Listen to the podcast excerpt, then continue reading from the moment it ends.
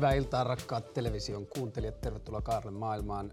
Viime viikon lähetyksestä saamani palaute osoitti, että suomalaisten TV-katselijoiden maine on paljon tai suomalaiset TV-katsojat ovat paljon mainettaan parempia. Sain paljon palautetta ja jopa kritiikkiä, mutta kaikki niistä oli ystävällistä ja hyvän tahtoista. Kiitos teille siitä. Yksi tärkeimmistä palautteista, mikä tuli heti lähes ohjelman jälkeen, oli ensimmäisen luokan opettajalta niin Lea Silvanderilta. Ja tota, Lea oli tykännyt ohjelmasta paljon ja lähetti rakkaita terveisiä. Tämä kaikki siitä huolimatta, että Lea on ihminen, joka on todistanut minut tunkemassa vessapaperirullia vessanpönttöön. Tämän päivän ohje on, tämän ohjelman aihe on itselleni hyvin tärkeä, ollut jo vuosia. Ja tota, tietyllä tavalla niin kuin tämän kaltaiset aiheet, niin kuin tämänpäiväinen aihe, eli koulu on myös syitä, minkä takia oon halunnut päästä tekemään ohjelmia valtakunnan verkkoon, jotta voi puhua itselleen tärkeistä aiheista. Ää, Mä oon käynyt kouluni silloin Torniossa. Mä oon vaihtanut monta kertaa koulua. Tämän Lean ja ykkös kakkosen jälkeen mä menin musiikkiluokalle ja mä muistan, kun mä menin musiikkiluokalle ja ekalla tai tokalla viikolla kysyttiin, että mitä soittimia ihmiset haluaa soittaa. Ja mä ilmoitin, että mä haluan soittaa trumpettia, mutta vitosluokan opettaja sanoi, että sä oot muutenkin niin äänikäs, että et sä ainakaan trumpettia saa. Ja tota, ää, kokemukset koulusta on vaihdellut vuosien varrella. Ää, mä menin yläasteelle, mä vaihdoin jälleen kerran koulua ja jotenkin tärkein oppi ehkä siellä yläasteella oli se, että miten tupakka jaetaan neljään pekkaan. Mä haluan opettaa se nyt, kun tästä on niin paljon erilaisia kulttuureja. Mä ymmärrän, että tota, tässä kuvassa näkyvät termit on vähän paikallisia. Ne vaihtuu niin usein kuin on myös tupakkarinkejä, mutta on hyvin tärkeää, niin että on yhteiset sopimukset siitä, miten tupakka jaetaan. Siellä on olemassa tämmöisiä termejä kuin heset ja jämät ja pikuset ja aakkoset ja viivat ja niin edelleen. Mutta ehdottaisin äh, koulun rauhan vuoksi, että tupakat jaetaan jatkossa tällä tavalla. Sitten tota, jossain siinä vaiheessa, kun mä siirryin lukioon, niin heräsi jonkunlainen ajatus siitä, että ehkä koulu ei ole rakennettu parhaalla mahdollisella tavalla. Mä vietin kyllä jo ala-asteella ja yläasteella paljon aikaa rehtorin kansliassa ja opettajan kanssa kahdestaan, kahdestaan keskustelemassa koulun käytännöistä. Ja tota, mä olin aina vähän semmoinen ongelmallinen oppilas siinä, että mä olin ehkä just se, jonka olisi toivottu silloin tällöin olevan koulusta pois, mutta mä en muista, muistaakseni lintsannut kertaakaan koko yläasteen tai lukion aikana. Lukiosta mä muistan sellaisen, että me jouduttiin pitämään palaveria yläastemaista koulukäyttäytymistä isolla porukalla, kun me oltiin kaverin kanssa. Mä haluan esittää varoittavan äh, tapauksen, älkää ikinä oppilaat tehkö näin niin kuin me teimme.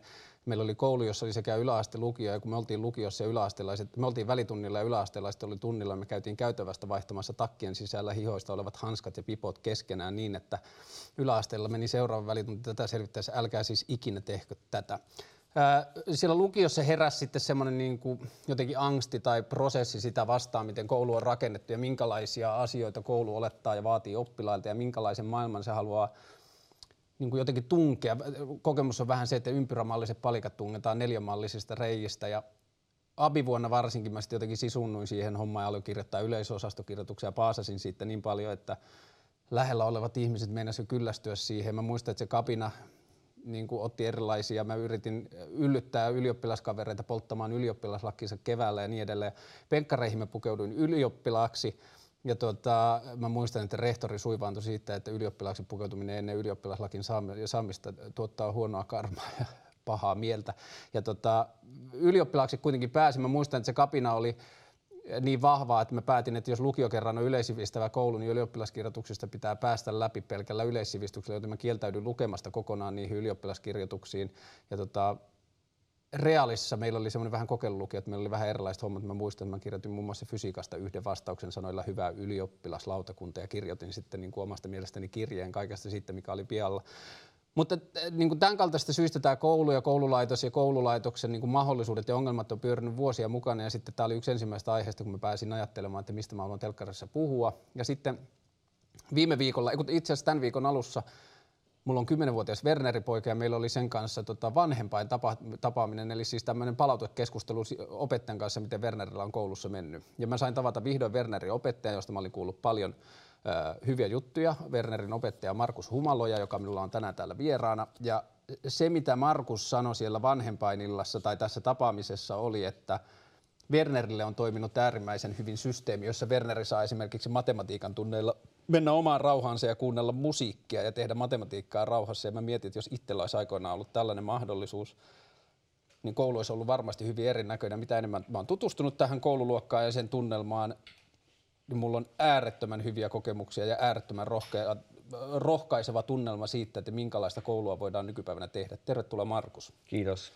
Ja tota, e, heti alkuun haluan siis kiittää, mä en tiedä mitä tässä pitää kiittää, mutta lapsellani on käynyt hyvä tuuri, kun on käynyt luokalle. Se haluatko kertoa vähän siitä, minkälainen meininki teillä on? No joo, tuota, me viime vuonna jo alettiin kollegan kanssa tehdä semmoista juttua, että me luovuttiin oppitunneista kokonaan, että meillä on edelleen niin kouluaikataulut, että koulu alkaa tiettyä aikaa ja se päättyy tiettyä aikaa, mutta meillä ei ole sille oppitunteja ollenkaan. Ja tietysti välitunneilla myös käydään silloin, kun ne on yhtä mm. aikaa. Johtuu tämmöistä valvontakysymyksistä ja näistä, mutta tuota, oppilaat siis saa viikon alussa tämmöisen tuota niin, viikkourakan, jota ne sitten niin omaan tahtiinsa, omaan, omaan valintansa mukaan valitsevat, mitä tekevät, milloin tekevät ja pyrkivät siihen, että se olisi sitten viikon aikana tehty. Ja, ja opettajan roolina on sitten mulla niin kuin tietysti tuottaa se materiaali tai järjestää se materiaali heille, että mistä he opiskelee ja auttaa löytämään se tieto ja auttaa tuottamaan ne tuotokset, joilla he sitten meille näyttää, että ne asiat on niin kuin tehty, mitä me on pyydetty. Ja, ja sitten myöskin niin kuin tietysti tukea niissä vaikeissa asioissa, että ne pystyttäisiin niin kuin opiskelemaan, että ei, ei ole itse opiskelua, vaan itse ohjautuvaa opiskelua. Ja ymmärränkö mä oikein, että se on enemmän kyse siitä, että viikon alussa jutellaan siitä, että mitä tällä viikolla opitaan, ei niinkään sitä, mitä tällä viikolla opetetaan? Joo, juurikin näin, että niin kuin tavo- tavoitteen asettelu on niin kuin heitetty oppilaille itselleen, että me vaan tarjotaan polkuja ja pidetään huoli siitä, että ne, mitä meidän niin kuin ylhäältä käsketään opettaa tai tarjota heille, niin sitten ne asiat tulisi niin kuin opiskeltua, mutta oppilailla on sitten ihan oma valta opiskella haluamansa asiaa syvemmälle ja mennä sitä niin kuin periaatteessa niin pitkälle kuin haluaa. Että. Te olette käyttänyt koulukirjabudjettia johonkin muuhun kuin sitä perinteisesti käytetään?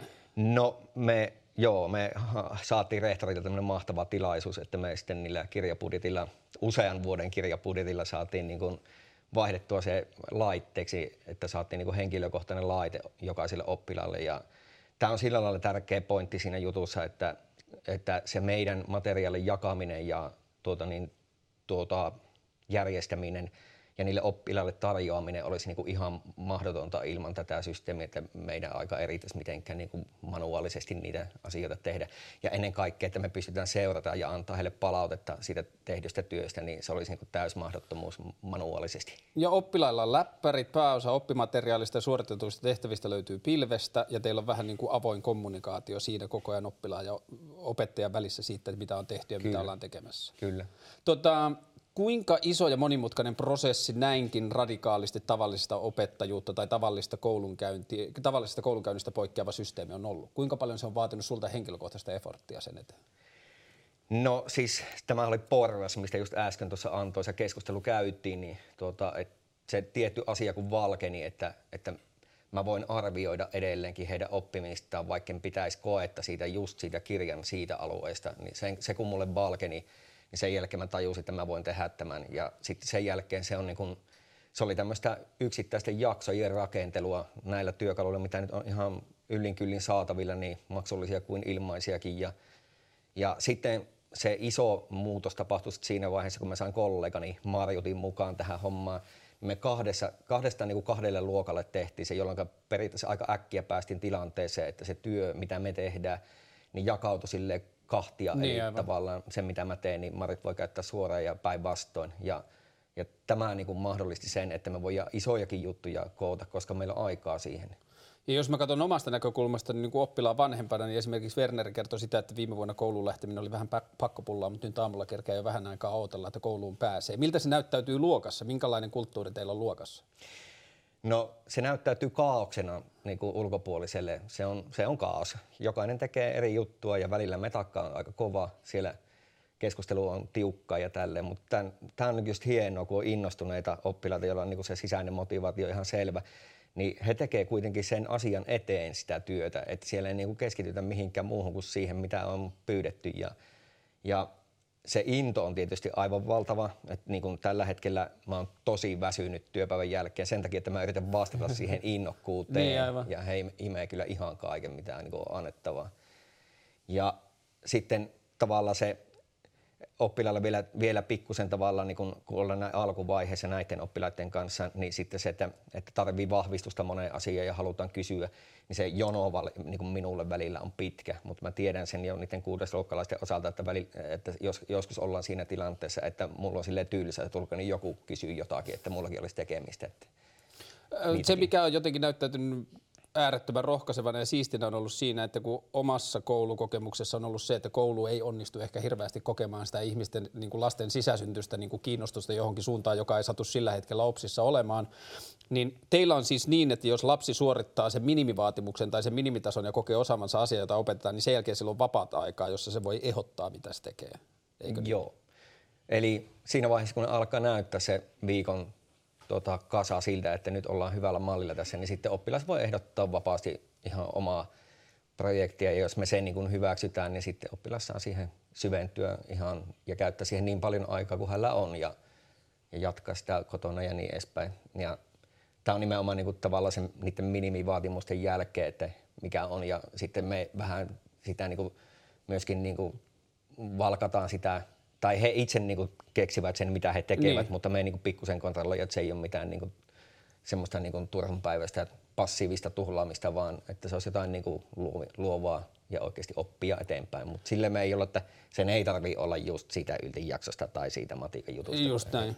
Tuota, tästä aiheesta voitaisiin puhua äärettömän pitkään. Onneksi sä pidät Eduhakkerin nimistä blogia, josta löytyy tästä ajattelusta ja tästä toimintatavasta lisää. Ja toivotaan, että katsojat niin kuin voi syventyä tähän ja, ja, ja niin kuin tämä keskustelu varmasti ja toivottavasti tulee jatkumaan vielä pitkään. Kiitos Markus oikein paljon, että tulit käymään ja koko perheeni puolesta suuret kiitokset. kiitos vaan, kiitos vaan. Ää, tota, kun tätä ohjelmaa alettiin tekemään ja ohjelmaa on mietitty erilaisia asioita, mitä ohjelmalla halutaan saavuttaa, niin ohjelmaa on ajateltu myös kehikkona siihen, tai mä oon vahvasti ajatellut sitä, että kun ohjelman nimi kerran on Karle maailma, niin mua kiinnostaa hirveästi selvittää asioita, joita mä en ymmärrä ja joista mä en tiedä ja jotka siinä maailmassa ei ole vielä selkeää lapsuuden kun kasvi uskonnossa, uskonnollisessa yhteisössä, niin siellä annettiin paljon vastauksia kysymyksiin, joihin välttämättä tiedekään ei osaa vastata. Ja mä muistan yhden, jonka isäni selitti, tai mä en muista oliko se isä, mutta joku läheinen kuitenkin selitti lapsena niin kuin todisteeksi Jumalan olemassaolosta oli se, että vaikka ihminen kuinka tieteellisesti osaa purkaa heinänjyvän äh, niihin aineisiin, josta se koostuu, se osaa kasata siihen hivenaineet ja hiekat ja kaikki ne asiat, mitä siihen tulee, ja sitten pystyy rakentamaan vielä sen kuoren ja vaikka ihminen tekisi miljoonia tällaisia heinäjyviä ja sekoittaisi ne sekaisin oikeiden heinäjyvien kanssa ja sen jälkeen kohtelisi niitä samalla rakkaudella ja antaisi niille valoa ja kosteutta ja kaikkea mitä se tarvii, niin tällainen ihmisen tekemä heinäjyvä ei onnistu kasvamaan heinää. Ja nytten kun on siirtynyt tällaisesta niin kuin uskonnollisesta maailmankuvasta kohti tieteellistä maailmankuvaa, niin tämä on yksi niistä kysymyksistä, joka on jäänyt itselle suureksi mysteeriksi, että miten tiede vastaa siihen kysymykseen. Mä oon yrittänyt olla yhteydessä tieteen kanssa, tekemisissä olevien ihmisten kanssa ja mä oon keskustellut paljon eri ihmisten kanssa. Ja yksi idea mulla tässä ohjelmassa on, että mä haalin, mä oon jo nyt lähestynyt ulkomaisia suomalaisia niin tieteen tekijöitä tästä aiheesta. Ja mä toivon katsojilta myös aktiivisuutta tässä, että siis peruskysymys on se, että ihminen pystyy tekemään heinänjyvä, mutta miksi se ei kasva? Mitä siitä puuttuu? Löydetäänkö sitä koskaan? Mitä siitä energiasta tiedetään ja pystytäänkö sitä niin valjastamaan tieteen käyttöön? Mitä kaikkea sitä pystytään tekemään? Mä oon perustanut ohjelmaa varten Facebook-ryhmän Karlemaa ja mun mielestä Facebook-ryhmä toimii paljon paremmin kuin page, koska se on demokraattisempi ja ihminen pystyy osallistumaan ja muuta. Mutta mä toivoisin, että katsojille, jos tulee mieleen ihmisiä, keltä tätä asiaa voisi kysyä tässä ohjelmassa, mutta myös jos teillä tulee kiinnostavia, löydätte artikkeleita tai omia, niin kuin tämähän on aika paljon myös henkilökohtainen käsitekysymys siitä, nyt mä teen pienen taikatempun vieraamus, vaihtumus ja shadam. Suoran elokuvan tajalla tai on paikalle Tuomaksen ja Sakun. Tervetuloa. Tervetuloa. Sen, sen voin taata, että, että ainakaan tästä, tästä sohvan kulmasta ei löydy vastausta sun kysymykseen. Mutta mä toivon, että mä saan menetettyä sulta yöunet joku ilta sen kysymyksen Ehdot, avulla. Ehdottomasti. Tota, mä olen tehnyt teidän molempien kanssa töitä ja sitten jos kerran nyt ollaan tämmöisen niin modernin avoimen journalismin kentällä, niin on tärkeää olla myös avoimessa. Mä oon esimerkiksi Tuomaksen yrityksen kanssa mä teen jatkuvasti yhteistyötä ja sun kanssa myös parataan toisiamme aina silloin tällöin. Mutta te molemmat olette tietyllä tavalla lähtenyt samaan suuntaan miettimään siten, miten koulutusta, miten koulunkäyntiä, opetusta, oppimista ja opettamista voidaan uudistaa. Nyt mä haluan keskustella siitä teidän kanssa. Te olette just tavannut Markuksen tuossa aikaisemmin. Minkälainen fiilis teillä on siitä, mitä Markus tekee luokassa? Mun mielestä Suomi on maailman mittakaavassa edelleen, vaikka me vähän vähätellään, niin, niin opettamisen mallimaita ja, ja Markus on, on malliesimerkki siitä, että mihin suuntaan maailmalla hirveän paljon ollaan menossa. Aasia on erityyppinen, mutta, mutta että se ollaan niin kuin ihan maailman huippus. Puhutaan, että mihin suuntaan koulujen pitäisi Joo. mennä. Niin tämä, on, tämä on nimenomaan sitä ja meidän pitäisi niin kuin rohkeasti kuunnella, kuunnella. Varmaan se, että, että kaikki mitä Markus toimii, osa toimii hyvin, osa toimii vähän, vähän vähemmän hyvin ja muuten, mutta kaikista pitäisi oppia. Et mun mielestä mä kuuntelen tosi innostuneena tätä ja tämä on musta hyvä esimerkki siitä, mihin suuntaan koulun pitäisi mennä vaikka kaikki ei toimisi ihan, ihan optimaalisesti. Et erittäin innostunut ja, tota, ja hienoa, että Suomessa tehdään tällaista. Ja tämä on niinku oma huomio, että koulutuksesta on ihmisillä niin vahvat ennakko-oletukset ja jokaisella aikuisella ihmisellä on jonkunlainen oma käsitys siitä. Ja sitten heti kun sitä mullistetaan, niin siitä syntyy heti kysymyksiä, että mä oon tottunut tähän ja niin edelleen. Sä oot Tuomas tehnyt paljon lääketieteen koulutuksen ja, ja, ja korkeakoulutuksen ja ammattikoulutuksen kanssa. Mikä sun kokemus on siinä, että kun mennään alueelle ehdottamaan uusia toimintamalleja tai rapattamaan vanhoja, minkälainen se, miten siihen suhtaudutaan? Tuo on hirveän olennainen kysymys. Mä luulen, että se on varmaan se, mikä me ollaan meidän, meidän taholla ehkä parhaiten onnistuttu siinä on nimenomaan se, että mennään kysymään, että mitä te tarvitte. Mm. Eikä niin, että me tullaan sanomaan, että me tiedetään, miten te teette työnne paremmin. Että se jotenkin se semmoinen niin kuin dialogi on mun mielestä se, se avainsana siinä. Ja niin kuin mitä Markuksen kanssa ehdittiin myöskin tuossa tosiaan puhua, niin se jotenkin hyvin välittyi sieltä, että, että niin kuin, me käytiin tämmöistä vertausta, että, että jos ajatellaan niin kuin koulun kehittämistä ja digitalisoimista, mistä paljon puhutaan, mm. niin se on ihan kohtuutonta, että se taakka heitetään opettajille. Että se on mm. vähän sama kuin Räikköselle sanotaan, että sun pitäisi rakentaa itse sun formula, niin Mä väitän, että se ei pärjäisi niin hyvin kisossa, jos näin olisi. Ja mielenkiintoinen, mitä Markus usein kohtaa, että joo, mutta toimiiko se? Voitko to- näyttää, miten nämä oppimistulokset? Niin, Joo. to- to- niin mielenkiintoinen malli on se, että hirveän vähän puhutaan siitä, että, tai kun mietin, että toimiiko nykyisen kaltainen koulu, niin pääsääntöisesti on, että ei. Että jos koulun pitäisi synnyttää elinikäinen halu oppimiseen, uteliaisuus, oppiminen on mahtavaa, mm. kaiken oppiminen on kivaa, niin koulu pikemminkin aika usein itse asiassa tappaa sitä, että, että, että ihminen valmistuu koulusta tietäen, missä hän ei ole kovin hyvä. Ja tä- ja, tämä pitäisi niin kuin muuttaa. Joo, ja sitten niin kuin selkeästi se, mikä on huomannut nyt, kun on ulkopuolelta katsonut sitä, että tuossa koulu, tuossa opetusmallissa opetetaan selkeästi lapsia ottamaan itse selvää, joka on tosi rohkaavaa. Mutta sen huomasi tuolla vanhempaillassa, jossa oli sitten enemmän kymmeniä niin kuin vanhempia, niin siellä selkeästi oli tämä, että onko tästä tutkimustietoa ja muuta, ja sitten niin kuin, no, tämä on vähän niin kuin uutta, että ei tästä oikein voi. Mikä teidän, äh, mä oon miettinyt paljon sitä, että, niin kuin, että tässä Markus on selkeästi, niin kuin, se on lähtenyt sisäsyntyisestä tarpeesta tehdä asioita ja uusin jos asiaa tuodaan yläpuolelta ja me puhutaan opettajista, jotka on niin kuin käynyt OKLnsä 10, 15, 20, 30 vuotta sitten ja niille, ne on opetettu tietynlaiseen maailmaan. Millä tavalla sitä muutosta tehdään, että se opetuksen arki muuttuu ihmisten kanssa, jotka on opetettu tiettyyn malliin? No meillä on Su- Suomessa hirveästi keskustelua siitä, että koulut on jäänyt ajastaan jäl, jä- jälkeen ja opetus pitäisi räjäyttää tai mitä tahansa. Ja unohdetaan se, että, että Suomessa on hirveän paljon markuksia. Et Suomessa on tosi paljon kouluja, mitkä tekee hienoja asioita jo. Ja mä uskon sellaiseen malliin, että, että kun, kun enemmistö opettajista haluaa tehdä hienoa, niin koulu alkaa muuttua. Et kun luokkaan tulee Markus, sitten tulee yht, yht, tai kouluun tulee Markus, tulee muutama muu opettaja, yhtäkkiä lähtee domino liikkeelle. Et kun me annetaan Pekka Peura puhuu siitä, että hän ei anna opettajille, oppilaille enää arv, arvosanoja, vaan opet, oppilaat saavat itse antaa itselleen arvosanan. Kaikki on innoissaan yhtäkkiä, niin osa on edelleen kielteisiä, mutta se massa, mikä on innostunut, kasvaa koko ajan. Ja on hyvä tunnistaa Suomessa, kun puhutaan Suomen kouluista, että meillä on todella paljon hienoja kouluja.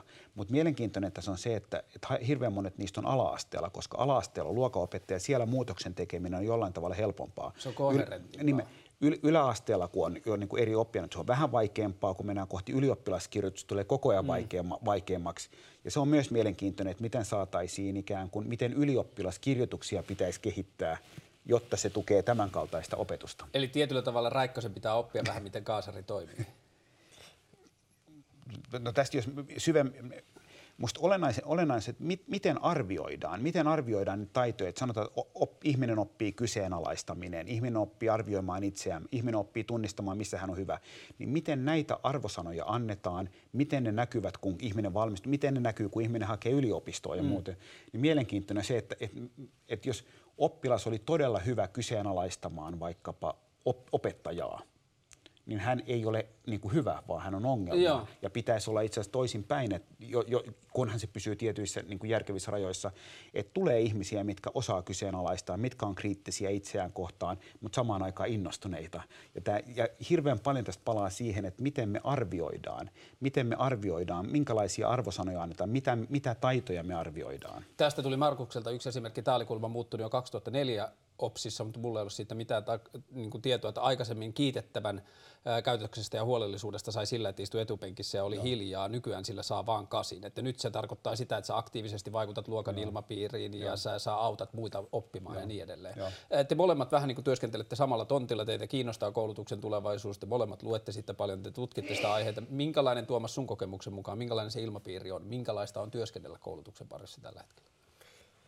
No tässä, tässä oikeastaan semmoinen, palaa vieläkin siihen kommunikaatioon. Mä monta kertaa miettinyt, että vaikka me periaatteessa tehdään niin kuin uusia oppimisratkaisuja, tämmöistä niin kuin oppimisympäristöä ja uusia aineistoja, niin se keskeisin asia, mitä me tehdään, niin on se, että me toimitaan tulkkina. Niin.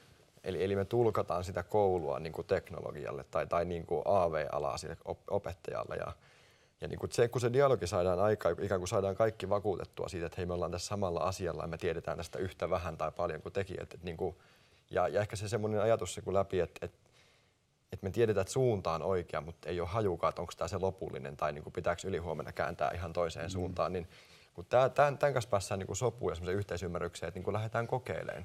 Sitten kaikki menee hyvin, mutta se, että niin kuin ennen kuin tähän tilanteeseen päässään, niin se vaatii välillä pitkiäkin aikoja sitten. Onko se vähän niin kuin kyse sit siitä, että kaikkea myös sitä opetuksen uutta tietoa tulkataan siihen realismiin, missä nyt eletään ja siihen, minkälaista se työ tällä hetkellä siellä koulussa on? Joo, ehkä se, niin kuin, mä oikeastaan tästä täytyy mainita, että mä, mun on pitkään pitänyt kirjoittaa aiheesta, kuka saa kehittää koulua. Se on mun mielestä hyvä kysymys. Ja, ja sitten mä niin olin innossani, että jes, nyt mä saan puhua sen ääneen ja sitten mä tajusin, että ehkä mä joudun kuitenkin kirjoittamaan sen. Mutta tuota, tässä ehkä niin kuin, täytyy ymmärtää se, että, niin kuin, että, että mä, mä ymmärrän sen, että se niin kuin, koulu on ollut opettajien ja niin kuin, koetaan tavallaan haasteiseksi, joku tulee sinne mm. niin kuin, ulkopuolelta. Mutta toisaalta tähän vaikuttaa nykyään tämä teknologian kehitys ja niin kuin, mä palaan tähän räikkösesimerkkiin, että ei, niin kuin, ei voi olettaa, että se opettaja osaa käyttää kaikkia niin. uusia teknologioita. Maailma niin kuin, monimuotoistuu ja menee kapeampiin ja kapeampiin tämmöisiin ohuin sektoriin ja sinne tarvitaan väliin tällaisia tulkkeja tai niin kuin yhdistäjiä, mm. solmuntekijöitä, jotka vetää yhteen eri alojen osaajat. Ja silloin kun hyödyntää jokaisen sitä omaa, omaa niin kuin osaamista ja toisaalta annetaan vaikuttaa siihen, vaikkapa opettaja vaikuttaa mm. siihen niin kuin havainnollistukseen tai, tai oppimisympäristön mm. toimintatapoihin, niin sieltä tulee se, se niin kuin mitä, mitä tässä ehkä molemmat haetaan. Vähän eri kulmilta, Mistä te haaveilette? Mistä, niin kuin, millä tavalla tulevaisuus näyttäytyy? No, no siis me, me tehdään, meillä on niin kuin alo, aloitteleva firma vielä, mutta, mutta me tehdään tänä vuonna opettajaseminaaria viidessä maassa. Meidän tuotteet on käytössä yli 25 maassa. Me, ei ole, me, me ei ole keskitytty Suomen kouluihin, mm. vaan maailman kouluihin, ala-aste, yläaste, lukio. Ja, ja niin kuin mä sanoin alkuun, niin mielenkiintoinen se, että Suomi on edelleen niin kuin maailman, edellä, maailman ykkönen kouluissa. Ja, ja, ja kaikkialla maailmassa todetaan, että koulujen pitää muuttua. Ja musta mielenkiintoinen se, että musta olisi hienoa, että Suomi ottaisi aktiivisen roolin koko maailman niin kuin edelläkävijänä. Niin, ja, ja miettii niin kuin vaikka no, Nokiaa tai muuten, että Nokialla oli tilaisuus tehdä, se jollain tavalla me, niin kuin menetettiin. Jos tutkitaan sitä, että miten esimerkiksi hyvät firmat tai hyvät maat tot, niin kuin kuolee tai nahistuu, niin ne ei sen takia, että ne tekee vääriä asioita, vaan sen takia, että ne tekevät oikeita asioita liian pitkään. Mm. Ja nyt musta suomalaisen opettamisen isoin haaste on se, että kun sanotaan, että if it works, don't fix it, niin pitäisi olla pikemminkin se, että, että now, now that it works, niin ei ole parempaa ta- aikaa korjata kuin nyt, että meillä on hyvä pohja, nyt me voidaan haastaa. Ei niin, että kaikki poistaa. Niin kuin 50 prosenttia toimiva jätetään, mutta sen päälle aletaan tuoda koko ajan rohkeammin uusia asioita, mm. mitä koko maailma katsoo, että mahtavaa, mitä Suomi tekee. Ja mun, mun haave on se, että Suomi olisi maailman mittakaavassa edelläkävijä kai, niin kuin myös jatkossa, ei perustuen siihen, mitä on tehty, vaan perustuen siihen, mitä seuraava 50 vuoden aikana se on niin jatkuvaa Ja Markus, Markus esimerkiksi on hyvä esimerkki siitä, että mä uskon, että jos Markuksen tarinaa kerrotaan maailmalla, niin, niin tulijoita on, on jonoksi asti, jotka haluaa nähdä, mitä Markus tekee, koska se on maailman mittakaavassa rohkeata. Mun isäni aina opetti, että asioita on parempi saada aikaiseksi tai korjata silloin, kun voi, eikä silloin, Täsmälleen kun on pakko. Näin. Juuri näin. No miten Tuomas, te teette aikuisten kanssa ja te teette niin kuin, yksi esimerkki, mitä te olette tehnyt, niin te, tuolla lääketieteen opetuksessa joudutaan välillä roudaamaan toisista kaupungeista tohtoreita opettamaan asioita, ja jos sä missaat kurssin, niin sä skippaat puoli vuotta koulua ja valmistuminen muuttuu. Minkälaisia kokemuksia te olette saaneet? Miltä mahdollisuudet näyttää? Mulla on aika, aika rajut, rajut toiveet, vähän samanlaista mm. kuin, niin kuin mitä Sakukin tuossa puhui, että tuota, mä väitän, että se mikä on koulutuksen tulevaisuus semmoisen niin kuin, niin, koulutuksen ja tiedonvälityksen tulevaisuus on tällainen niin kuin Spotify tai Netflix-tyyppinen on-demand-malli. Ja, ja sellaista niin kuin ei koulutuksen saralla vielä ole. Ehkä tämä on tyhmää sanoa tämä nyt telkkarissa ääneen, mutta, mutta siellä on ikään kuin tyhjä kenttä ja jokaisen toteuttaa niin kuin maailmanlaajuisesti niin toteuttaa. Nyt olisi mm. typerää perustaa uusi musiikin striimauspalvelu, mm. se on tehty jo. Mm. Mutta koulutuksen saralta niin myös sille, niin kuin, kuinka se tieto ja aineisto tuodaan ja ne harjoittelutavat mm. tuodaan niin kuin sille käyttäjälle, niin se on ihan tyhjä kenttä. Meillä on oppimisympäristöjä, mutta ei se niin kuin vielä riitä, vaan siis siihen päälle pitäisi niin kuin ruoda. Samalla tavalla kuin ajatellaan kuin Applen puhelimet tai joku iOS, niin sen päälle rakentuu ekosysteemi. Niin. Eli ja sille, sitten se rupeaa mm. kehittämään sitä ekosysteemiä, niin kuin ekosysteemi rupeaa kehittämään näin. myös alusta kiitos veljet, että tulitte, niin kuin Tami sanoo. Ja tota, kun mä ilmoitin, että niin tota, käsitellään koulutusta ohjelmassa, niin pari kaveria sanoi, että hullu, sulla on vaan 28 minuuttia, että se on ihan mahdotonta. Ja niin se kyllä varmasti onkin, että tässä jäi paljon asioita käsittelemättä. Mutta että se niin kuin keskustelu ja sen aloittaminen ja sen keskustelun tapojen löytäminen on mun mielestä tärkeää. tärkeää. Tuomaksen pointti siitä, että kuka saa uudistaa koulua, niin mun mielestä meidän pitää vastata siihen, niin kun meillä on vastaus siihen, niin yrittää kaikki, joita asia kiinnostaa. Ja tota, Esimerkkejä löytyy, siitä löytyy paljon hyvää verkkokeskustelua ja mä muistan siis ihan jostain lapsesta asti lauseen, jossa sanottiin, että emme opiskele koulua vaan elämää varten ja sitä on aina toitotettu totena, mutta mun mielestä suomalainen koulu ei ole silti todentanut sitä. Suomalainen koulu tuntuu ja mä puhun nyt omasta kokemuksesta, niin mä en puhu siitä, mitä koululuokissa tapahtuu nykyään. Mä puhun siitä niiden tuttujen opettajien kautta ja muuta, että koulun asettamat vaatimukset ja opsien asettamat vaatimukset ja koulukirjojen asettamat vaatimukset varsinkin tekee sen, että oppilaat joutuu keskittymään, erilaista lähtökohdista olevat oppilaat joutuu keskittymään samanlaisiin mittareihin. Ja oppilas sopeutuu kouluun eikä koulu oppilaan ympärille. Ja meillä alkaa nyt olla rohkaisevia esimerkkejä siitä, mitä se koulu voi parhaimmillaan olla. Ja kuvitteellinen hattu pois päästä niille, jotka jaksavat omalla jaksamisellaan ja omalla vapaa-ajallaan tehdä töitä sen eteen, että se koulu voisi jotenkin löytää sen ihmisen siitä oppilaasta. Ja niin kuin Saku sanoi hyvin ennen ohjelmaa, että älä sitten puhu opettamisesta, vaan puhu oppimisesta. Ja siinä on mun mielestä tärkeä pointti koko koululaitokselle, että miten me opetetaan lapset siihen, tai aikuisetkin lapset siihen, että oppivat itse, eikä opettaja opeta. Kiitos tästä viikosta. Kiitos palautteesta. Osallistukaa internetissä keskusteluun toivon, että keskustelu jatkuu. Jos teillä on hyviä linkkejä, niin laittakaa niitä mulle. Mä lupaan jakaa niitä eteenpäin omissa kanavissani ja pitäkää huolta toisistanne ja oppikaa. Kiitos ja hyvää illan jatkoa.